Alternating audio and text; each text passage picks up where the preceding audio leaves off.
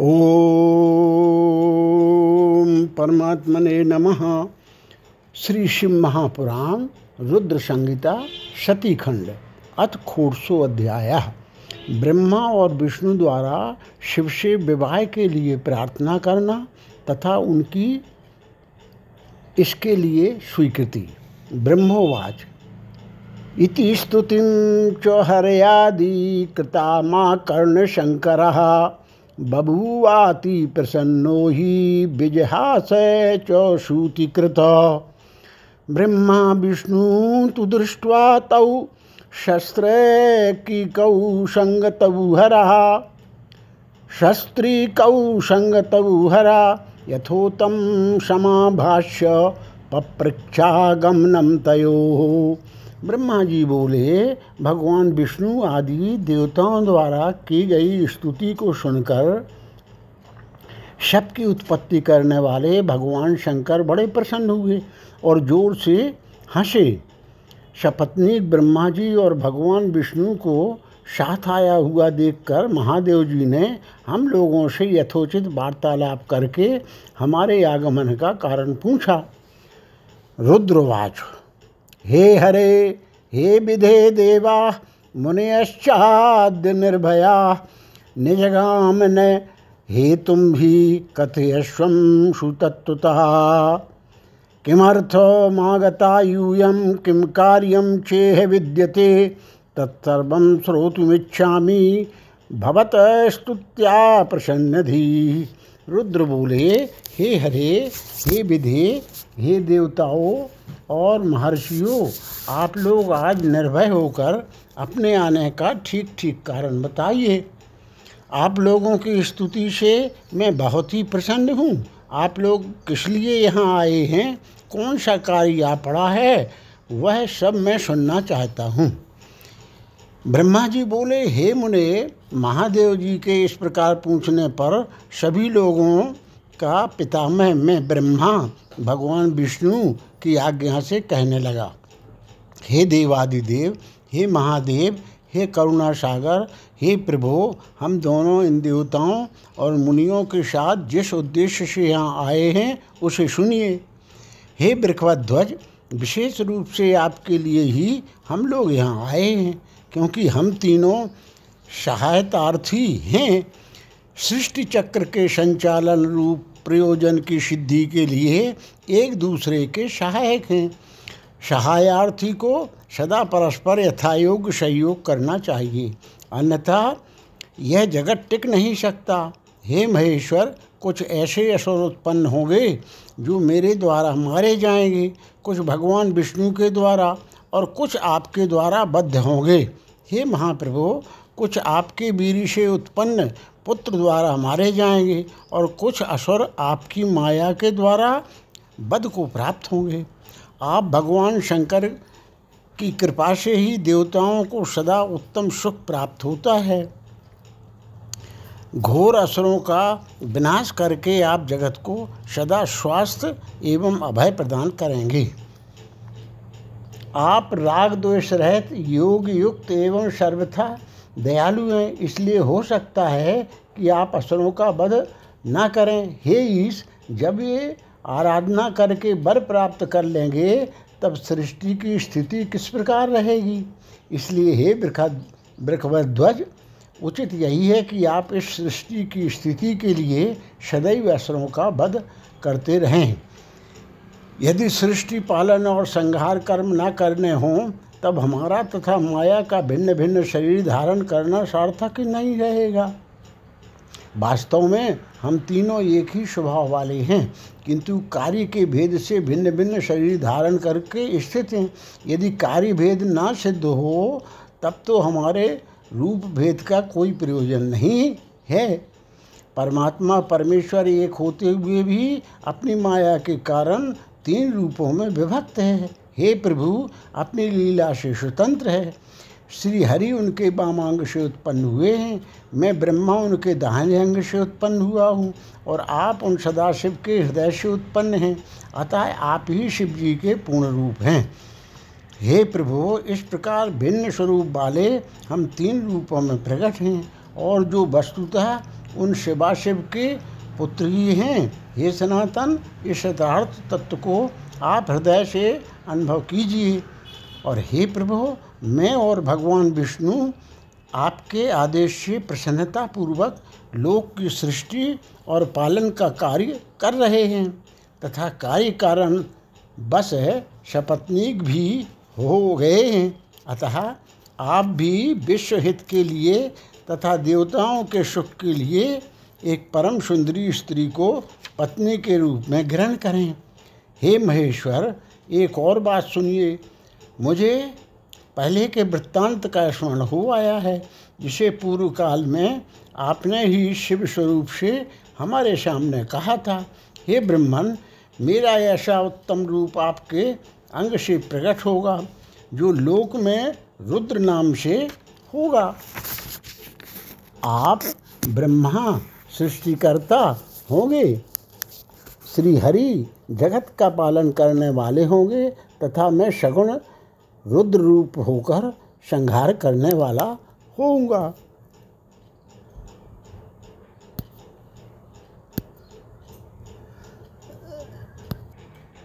मैं एक स्त्री के साथ विवाह करके लोक का उत्तम कार्य करूँगा। हे स्वामिन आप अपने द्वारा कहे गए वचन को याद करके अपनी प्रतिज्ञा को पूर्ण कीजिए। हे स्वामिन आपका आदेश है कि मैं सृष्टि करूँ, श्री हरि पालन करें और आप स्वयं संहार के हेतु बनकर प्रकट हों। सो आप साक्षात से भी संहारकर्ता के रूप में प्रकट हुए हैं। आपके बिना हम दोनों अपना अपना कार्य करने में असमर्थ नहीं हैं। अतः आप लोकहित के कार्य में तत्पर एक कामनी को स्वीकार करें। हे शंभो, जैसे लक्ष्मी भगवान विष्णु की और सावित्री मेरी सहधर्मणी हैं, उसी प्रकार आप इस समय अपनी सहचरी कांता को ग्रहण करें। ब्रह्मा जी बोले, मेरी यह बात सुनकर मुस्कान युक्त मुखमंडल वाले विलोकोश, लोकेश हरि, श्री हर है, श्री हरि के सामने मुझसे कहने लगे ईश्वर बोले, हे ब्रह्मन, हे विष्णु, आप दोनों मुझे सदा ही अत्यंत प्रिय हैं। आप दोनों को देखकर मुझे बड़ा आनंद मिलता है। आप लोग समस्त देवताओं में श्रेष्ठ और त्रिलोकी के स्वामी हैं। लोकहित के कार्य में सब मन लगाएँ। लगाए रहने वाले, आप दोनों का वचन अत्यंत गौरवपूर्ण है। किंतु हे सर्वश्रेष्ठ सदा तपस्या में संलग्न रहकर संसार से विरत रहने वाले और योगी के रूप में प्रसिद्ध मेरे लिए विवाह करना उचित नहीं है। जो निवृत्ति के सुंदर मार्ग पर स्थित अपनी आत्मा में ही रमण करने वाला निर, निरंजन, अवधूत देह वाला ज्ञानी, आत्मदर्शी, कामना से शून्य, विकार रहित, अभोगी, सदा अपवित्र और अमंगल वेशधारी है, उसे संसार में कामनी से क्या प्रयोजन है? यह इस समय मुझे बताइए। मुझे तो सदा केवल योग में लगे रहने पर ही आनंद आता है। ज्ञानहीन पुरुष ही भोग को अधिक महत्व देता है। संसार में विवाह करना बहुत बड़ा बंधन समझना चाहिए। इसलिए मैं सत्य सत्य कहता हूँ कि उसमें मेरी अभिरुचि नहीं है। आत्मा ही अपना उत्तम अर्थ या स्वार्थ है। उसका भली भांति चिंतन करने के कारण लौकिक स्वार्थ में मेरी प्रवृत्ति नहीं होती। तथापि आपने जगत के हित के लिए हितकर जो कुछ कहा है, उसे मैं करूँगा। आपके वचन को गर्ष्ट मानकर अथवा अपनी कही हुई बात को पूर्ण करने के लिए मैं विवाह अवश्य करूँगा, क्योंकि मैं सदा अपने भक्तों के अधीन हूँ। हे हरे, हे ब्रह्मन, परंतु मैं जैसी नारी को प्रिय पत्नी के रूप में ग्रहण करूँगा और जिस शर्त के साथ करूँगा, उसे सुनो। मेरा वचन सर्वथा उचित है। जो नारी मेरे तेज को विभाग पूर्वक ग्रहण करने में समर्थ हो, उस योगिनी तथा काम रूपणी स्त्री को मेरी पत्नी बनाने के लिए बताएँ। जब मैं योग में योग में तत्पर रहूँ, तब उसे भी योगिनी बनकर रहना होगा। और जब मैं कामाशक्त हूँ तब उसे भी कामनी के रूप में रहना होगा। वेद वेदता विद्वान जिन्हें अविनाशी बतलाते हैं उन ज्योति स्वरूप सनातन शिव तत्व का मैं सदा चिंतन करता हूँ। हे ब्रह्मन, उन सदा शिव के चिंतन में जब मैं न लगा, मैं ना लगा हूँ तब उस कामनी के साथ मैं समागम कर सकता हूँ। जो मेरे शिव चिंतन में विघ्न डालेगी, वह दुर्भगा स्त्री मेरी भार्या ना बने। आप ब्रह्मा, विष्णु और मैं तीनों ही महाभाग्यशाली ब्रह्मस्वरूप शिव जी के अंशभूत हैं। अतः हमारे लिए उनका नित्य चिंतन करना उचित है। हे कमलासन, उनके चिंतन के लिए मैं बिना विवाह के भी रह रह लूँगा, किंतु उनका चिंतन छोड़कर विवाह नहीं कर, नहीं करूँगा। अतः आप लोग मुझे इस प्रकार की पत्नी बताइए जो सदा मेरे कर्म के अनुकूल चल सके। हे ब्रह्मन, उसमें मेरी एक शर्त है, उसे आप सुने। यदि उस स्त्री का मुझ पर और मेरे वचनों पर अविश्वास होगा तो मैं उसे त्याग दूँगा। ब्रह्मा जी बोले, उन रुद्र की बात सुनकर मैंने और विष्णु ने मंद मुस्कान के साथ मन ही मन प्रसन्नता का अनुभव किया। फिर मैंने विनम्र होकर के यह कहा, हे नाथ, हे महेश्वर, हे प्रभु, आपने जिस प्रकार की स्त्री का निर्देश किया है, वैसी ही स्त्री के विषय में मैं आपको प्रसन्नता पूर्वक बता रहा हूँ। बेउमा जगत की कार्य सिद्धि के लिए भिन्न भिन्न रूप में प्रकट हुई हैं। हे प्रभु, सरस्वती और लक्ष्मी, ये दो रूप धारण करके वे पहले ही प्रकट हो चुकी हैं। महालक्ष्मी तो विष्णु की कांता और तथा सरस्वती मेरी कांता हुई।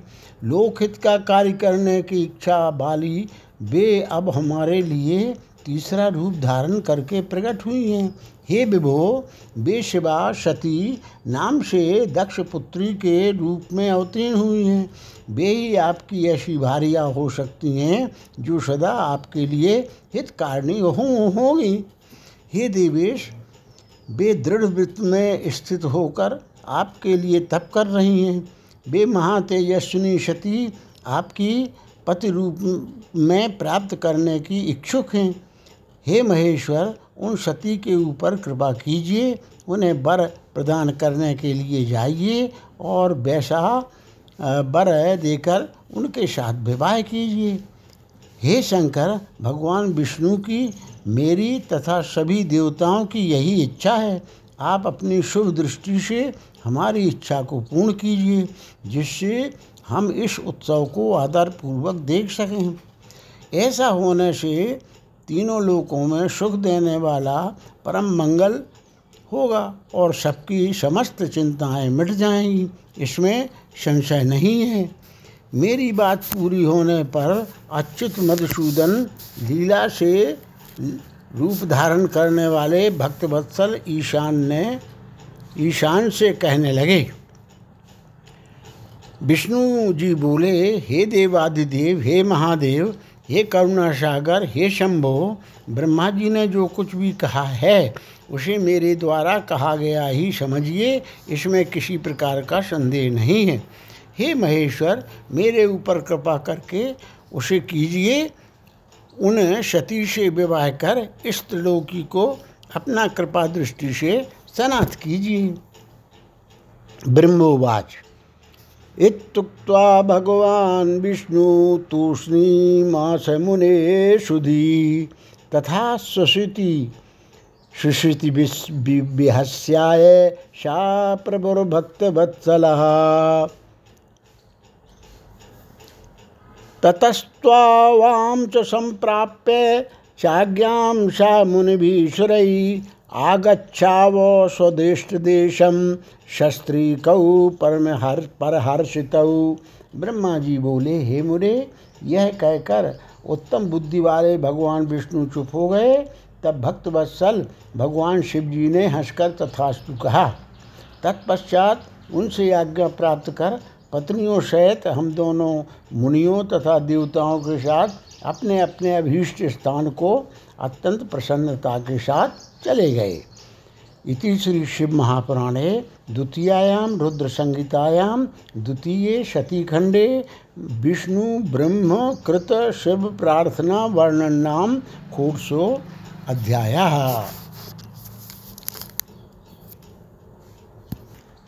अथ सप्तशो अध्याय। भगवान शिव द्वारा सती को वर प्राप्ति और शिव का ब्रह्मा जी को दक्ष प्रजापति के पास भेजना। ब्रह्मोवाच, इत्युक्त्वा सर्वदेवैश्च कृता शम्भोर्नुति परा शिवाच सा वरम प्राप्ता शृणुयादर तो मुनि। ब्रह्मा जी बोले इस प्रकार मैंने सभी देवताओं के द्वारा की गई शिव जी की उत्तम स्तुति को आपसे कह दिया। हे मुने, सती ने जिस प्रकार शिव जी से वर प्राप्त किया, उसे अब मुझसे सुनो। सती ने आश्विन मास के शुक्ल पक्ष की अष्टमी तिथि को उपवास कर भक्तिपूर्वक सर्वेश्वर शिव जी का पूजन किया। इस प्रकार नंदा व्रत के पूर्ण हो जाने पर नवमी तिथि का कुछ भाग शेष रह गया था। उस समय ध्यान में निमग्न उन सती के सामने शिव प्रकट हो गए। वे सर्वांग सुंदर तथा गौड़वर्ण थी। उनके पाँच मुख थे और प्रत्येक मुख में तीन तीन नेत्र थे। भाल देश में चंद्रमा शोभा पा रहा था। उनका चित्त प्रसन्न था। उनका कंठ नीला था और उनकी चार भुजाएँ थीं। उन्होंने हाथों में त्रिशूल ब्रह्म कपाल बर तथा अभय मुद्रा को धारण कर रखा था। भस्ममय अंगराग से उनका शरीर उद्भाषित हो रहा था। उनके मस्तक पर गंगा जी शोभा बढ़ा रही थीं तथा उनके सभी अंग मनोहर थे। वे परम सौंदर्य के धाम थे। उनका मुख करोड़ों चंद्रमाओं के समान प्रकाशमान था। उनकी कांति करोड़ों कामदेवों के समान थी और उनकी आकृति स्त्रियों को प्रिय लगने वाली थी। इस प्रकार कि प्रभु महादेव जी की प्रत्यक्ष, महादेव जी को प्रत्यक्ष देखकर सती ने लज्जा से नीचे की ओर मुख करके उनके चरणों में प्रणाम किया। तपस्या का फल प्रदान करने वाले महादेव जी, उत्तम व्रत धारण करने वाली सती को पत्नी रूप में प्राप्त करने की इच्छा रखते हुए भी उनसे कहने लगे। महादेव जी बोले, हे दक्ष नंदनी मैं तुम्हारे इस व्रत से प्रसन्न हूँ। हे सुब्रत जो तुम्हारा अभीष्ट वर हो, उसे मांगो। मैं उसे सदा प्रदान करूँगा। ब्रह्मा जी बोले, मुने, जगदीश्वर महादेव ने सती की भावना को जानते हुए भी उस, उनकी बात सुनने की इच्छा से वर मांगो ऐसा कहा। वे लज्जा के बस में हो गईं और जो उनके मन में था उसे कह न सकी। उनका जो अभीष्ट था, वह लज्जा से आच्छादित हो गया था। शिव जी का प्रिय वचन सुनकर वे प्रेम में विभोर हो गईं। इसे जानकर भक्त वत्सल शंकर जी अत्यंत हर्षित हुए। शतपुरुषों के शरण स्वरूप तथा अंतर्यामी, वे शिवजी सती की भक्ति के वशीभूत होकर बर मांगो बर मांगो ऐसा शीघ्रतापूर्वक बार बार कहने लगे। उस समय सती ने अपनी लज्जा को रोककर शिव जी से कहा, हे भरत, आप कभी भी न टलने वाला यथेष्ट वर प्रदान करें। शिव जी ने अनुभव किया कि सती अपनी बात पूरी नहीं कर पा रही हैं। एक दर्थ उन्होंने स्वयं ही कहा, देवी, तुम मेरी पत्नी बनो। अपने अभीष्ट फल को प्रकट करने वाली शिव जी के वचन को सुनकर और अपना मनोगत वर प्राप्त करके सती प्रसन्न होकर चुपचाप खड़ी रहीं। वे सकाम शिव जी के सामने मंद मंद मुस्कराती हुई कामना को बढ़ाने वाले अपने हाव भाव प्रकट करने लगी। सती द्वारा अभिव्यक्त हाव भाव को स्वीकार कर श्रृंगार रस से उन दोनों के चित्त में शीघ्रता से प्रवेश किया। हे देवर से श्रृंगार रस के प्रवेश करते ही लोक लीला करने वाले शिवजी तथा सती की चित्रा से युक्त चंद्रमा के समान विलक्षण कांति हो गई। काले तथा चिकने अंजन के समान कांति वाली सती स्फटिक मणि के सदस्य कांति युक्त उन शिव जी को प्राप्त कर इस प्रकार शोभित हुई कि जिस प्रकार अभ्रलेखा, मेघ घटा घटा चंद्रमा को प्राप्त कर शोभित होती है। तदनंतर दक्ष कन्या सती अत्यंत प्रसन्न होकर दोनों हाथों को जोड़कर भक्त वत्सल भगवान शिव जी से विनम्रतापूर्वक कहने लगी। सती बोली, हे देव देव हे महादेव, हे प्रभु, हे जगतपते, आप मेरे पिता के समक्ष वैवाहिक विधि से मुझे ग्रहण कीजिए। ब्रह्मा जी बोले, हे नारद, इस प्रकार सती की बात सुनकर भक्तवत्सल महादेव जी ने प्रेमपूर्वक उनकी ओर देखकर यह वचन कहा, ऐसा ही होगा। तब दक्ष कन्या सती भी उन शिव जी को प्रणाम करके भक्ति पूर्वक विदा मांगकर और पुनः उनकी आज्ञा प्राप्त करके मोह और आनंद से युक्त हो अपनी माता के पास चली गईं।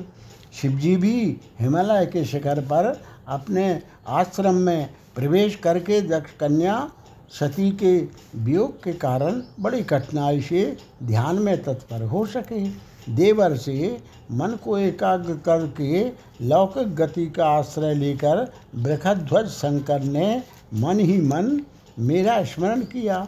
तब त्रिशूलधारी महेश्वर के स्मरण करने पर उनकी सिद्धि से प्रेरित होकर मैं शीघ्र ही उनके समीप पहुँच गया और हे तात हिमालय के शिखर पर, जहाँ सती के वियोग जनित दुख का अनुभव करने वाले महादेव जी विद्यमान थे, वहीं में सरस्वती सहित उपस्थित हो गया।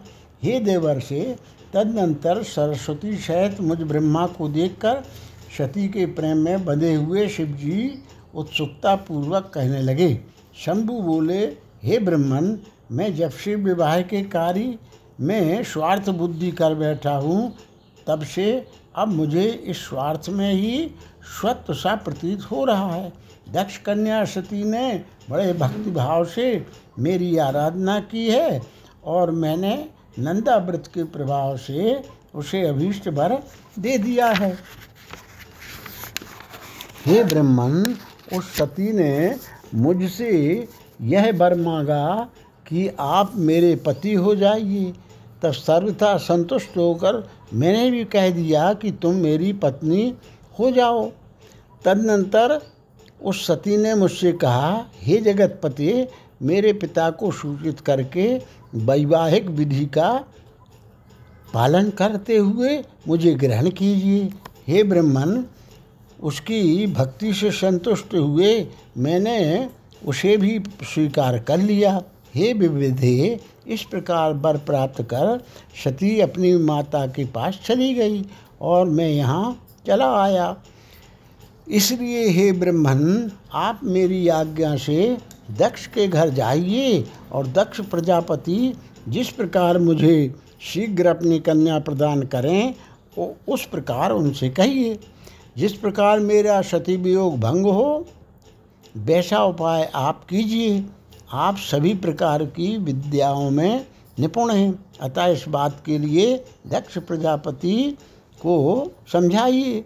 ब्रह्मा जी बोले यह कहकर वे शिव जी मुझ ब्रह्मा के समीप स्थित सरस्वती को देखकर शीघ्र ही सती के वियोग के वशीभूत हो गए। उनकी आज्ञा पाकर मैं कृत कृत और प्रसन्न हो गया तथा उन भक्त वत्सल जगतपति से यह कहने लगा। ब्रह्मा जी बोले, भगवान हे शंभु आपने जो कुछ कहा है, उस पर भली भांति विचार करके हम लोगों ने पहले ही उसे सुनिश्चित कर दिया है। हे बृखध्वज इसमें देवताओं का और मेरा भी मुख्य स्वार्थ है। दक्ष प्रजापति स्वयं ही आपको अपनी पुत्री प्रदान करेंगे और मैं भी उनके समक्ष आपका वचन कह दूँगा। ब्रह्मा जी बोले, हे नारद, सर्वेश्वर प्रभु महादेव जी से इस प्रकार कहकर मैं अत्यंत वेगशाली रथ से दक्ष के घर जा पहुँचा। नारद जी बोले, हे प्राग, हे महाभाग, हे विधे, हे वक्ताओं में श्रेष्ठ, तपस्या के पश्चात घर लौटकर आई हुई सती के लिए दक्ष ने क्या किया ब्रह्मा जी बोले, तपस्या करके मनोभिलषित वर प्राप्त कर तथा घर जाकर सती ने माता पिता को प्रणाम किया। तत्पश्चात सती ने अपनी शकी के द्वारा माता पिता से वह सारा वृत्तांत कहलवाया। जिस प्रकार उनकी भक्ति से प्रसन्न हुए, महेश्वर से उन्हें वर की प्राप्ति हुई थी। शकी के मुँह से सारा वृत्तांत सुनकर माता पिता को बड़ा आनंद हुआ और उन्होंने महान उत्सव मनाया। उदार चित्त दक्ष और महामनस्विनी वीरणी ने ब्राह्मणों को उनकी इच्छा के अनुसार धन दिया और अंधों, दीनों तथा अन्य लोगों को भी धन बांटा। प्रीत बढ़ाने वाली अपनी उस पुत्री को हृदय से लगाकर उसका मस्तक सूंघकर और आनंद विभोर होकर वीरणी ने बार बार उसकी प्रशंसा की। कुछ समय बीतने पर धर्मज्ञों में श्रेष्ठ दक्ष इस चिंता में पड़ गए कि मैं अपनी इस पुत्री को शंकर को किस प्रकार प्रदान करूँ। महादेव जी प्रसन्न होकर मेरी पुत्री को वर देने के लिए आए थे, किंतु वे तो चले गए। अब मेरी पुत्री के लिए वे पुनः कैसे आएँगे? यदि मैं किसी को उनके पास शीघ्र भेजूं तो यह भी उचित नहीं है, क्योंकि यदि वे पुत्री को स्वीकार न करें तो मेरी याचना निष्फल हो जाएगी। अथवा मैं स्वयं उनका पूजन अर्चन करूँ, जिससे वे मेरी पुत्री की भक्ति से प्रसन्न होकर स्वयं इसे ग्रहण कर इसके पति बने। उस सती के द्वारा श्रेष्ठ प्रयत्न से पूजित होकर वे भी उसको पाना चाह रहे हैं, क्योंकि वे मेरे पति शिवजी हों। सती की सती को यह वर देकर दे चुके हैं। इस प्रकार की चिंता में पड़े हुए दक्ष प्रजापति के सामने मैं सरस्वती के साथ एकाएक उप, उपस्थित हुआ। मुझ अपने पिता को देखकर प्रणाम करके दक्ष विनीत भाव से खड़े हुए और उन्होंने मुझ ब्रह्मा को यथोचित आसन दिया।